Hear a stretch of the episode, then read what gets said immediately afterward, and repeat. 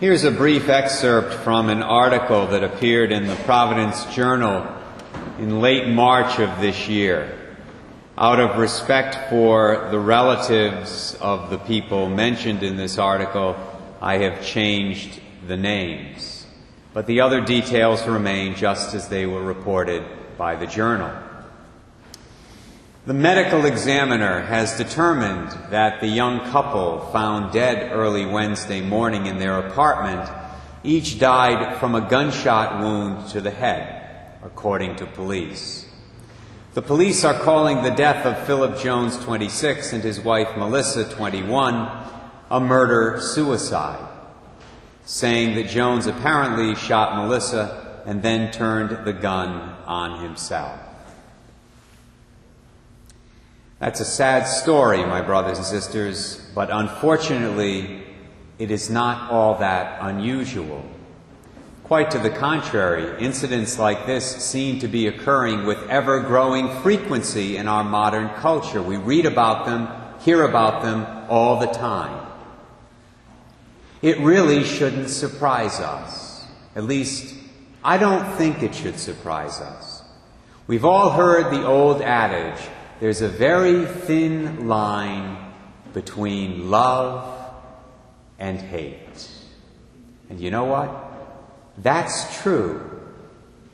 If you have the wrong notion of love in your mind and in your heart.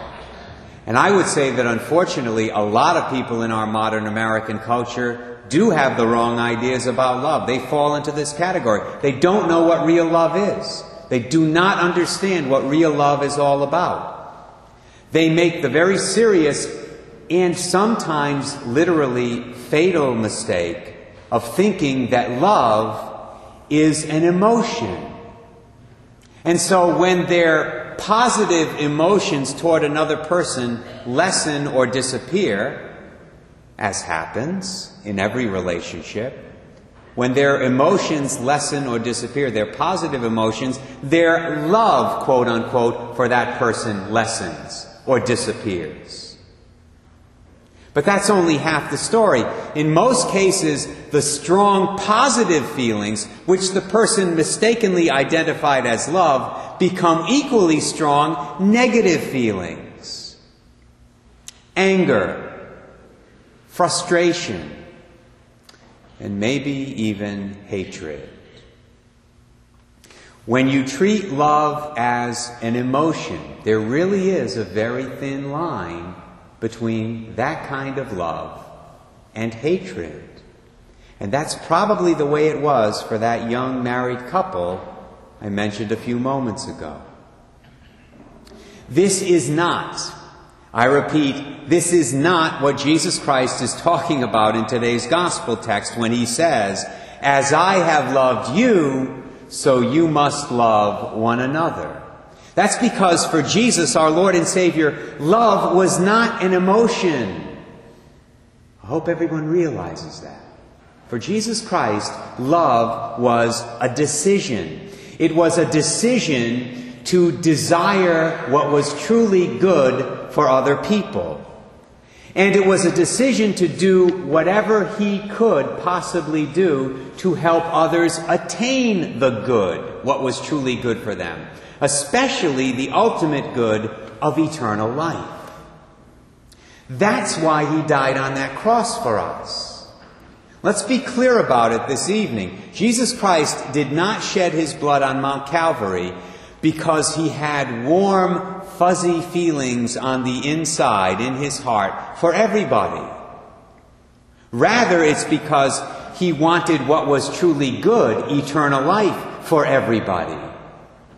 Even for the scribes, even for the Pharisees, for whom he definitely did not have a lot of warm, fuzzy feelings, most of the time. Because Jesus loved people in this deeper way, this selfless way, he was able to love them even when he felt very strong negative emotions toward them. For example, he loved those money changers in the temple. And he was willing to die for each and every one of them, even as he was reprimanding them in anger. and saying to them, "Stop turning my Father's house into a den of thieves." He loved his disciples, and he desired their eternal salvation, even when he felt incredible frustration toward them. And he did, you know. Scripture records it, because of their lack of faith.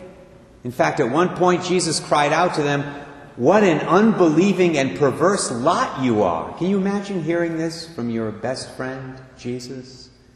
"What an unbelieving and perverse lot you are. How long must I remain with you? How long can I endure you?" Even when he felt those emotions toward his disciples, he still loved them and would have gone to the cross immediately. He loved Simon Peter with an eternal love, even as he was saying to Peter, "Get behind me, Satan. You're a stumbling block to me, Peter. You're thinking the thoughts of men, not the thoughts of God." Jesus never sinned against these people, Peter, his disciples, the scribes, nobody, because his love for others was not rooted in his emotions. It was rooted in his will, which was perfectly aligned with the will of his Heavenly Father. As I was preparing this homily the other day, the thought occurred to me that those of you who are parents, who are good parents, should understand this message quite easily, because this is precisely how you love your children. When your children misbehave, you know, on those rare occasions, once every 2 or 3 years, I think it's safe to say that you feel a lot of negative emotions toward them. You are angry, you are annoyed perhaps, frustrated, etc., etc. But you do not allow those negative emotions to override your ultimate desire that your children grow up to be healthy, happy, well-adjusted people. You desire the good. That's love. You desire the good for your children, their proper development as human beings and as disciples of Christ. And that desire ultimately guides you in your response to them. So yes, you may have to punish them. You may have to punish them severely, but you don't write them off. And you certainly don't do irreparable physical harm to them. Now, you might be tempted to do it for a moment. Yes, that's normal, that's human. But you don't, because you desire what's good for them, and you act on that desire.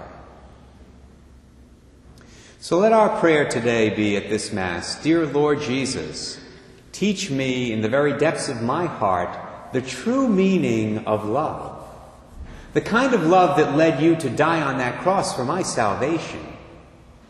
Help me, please, to see through these false ideas about love that are so prevalent in our culture right now. Ideas that are often leading people to commit horrible acts of violence and hatred, like that murder-suicide mentioned at the beginning of today's homily. Help me, Lord Jesus, to realize that when people see love as an emotion, there really is a very thin line between love and hate. But when people understand that love is a decision, and when they make that decision by the grace of God, regardless of how they feel, then there is an insurmountable distance between love and hatred. Thank you, Jesus, for teaching me that love as an emotion easily leads to hate, but love as a decision never does." Amen.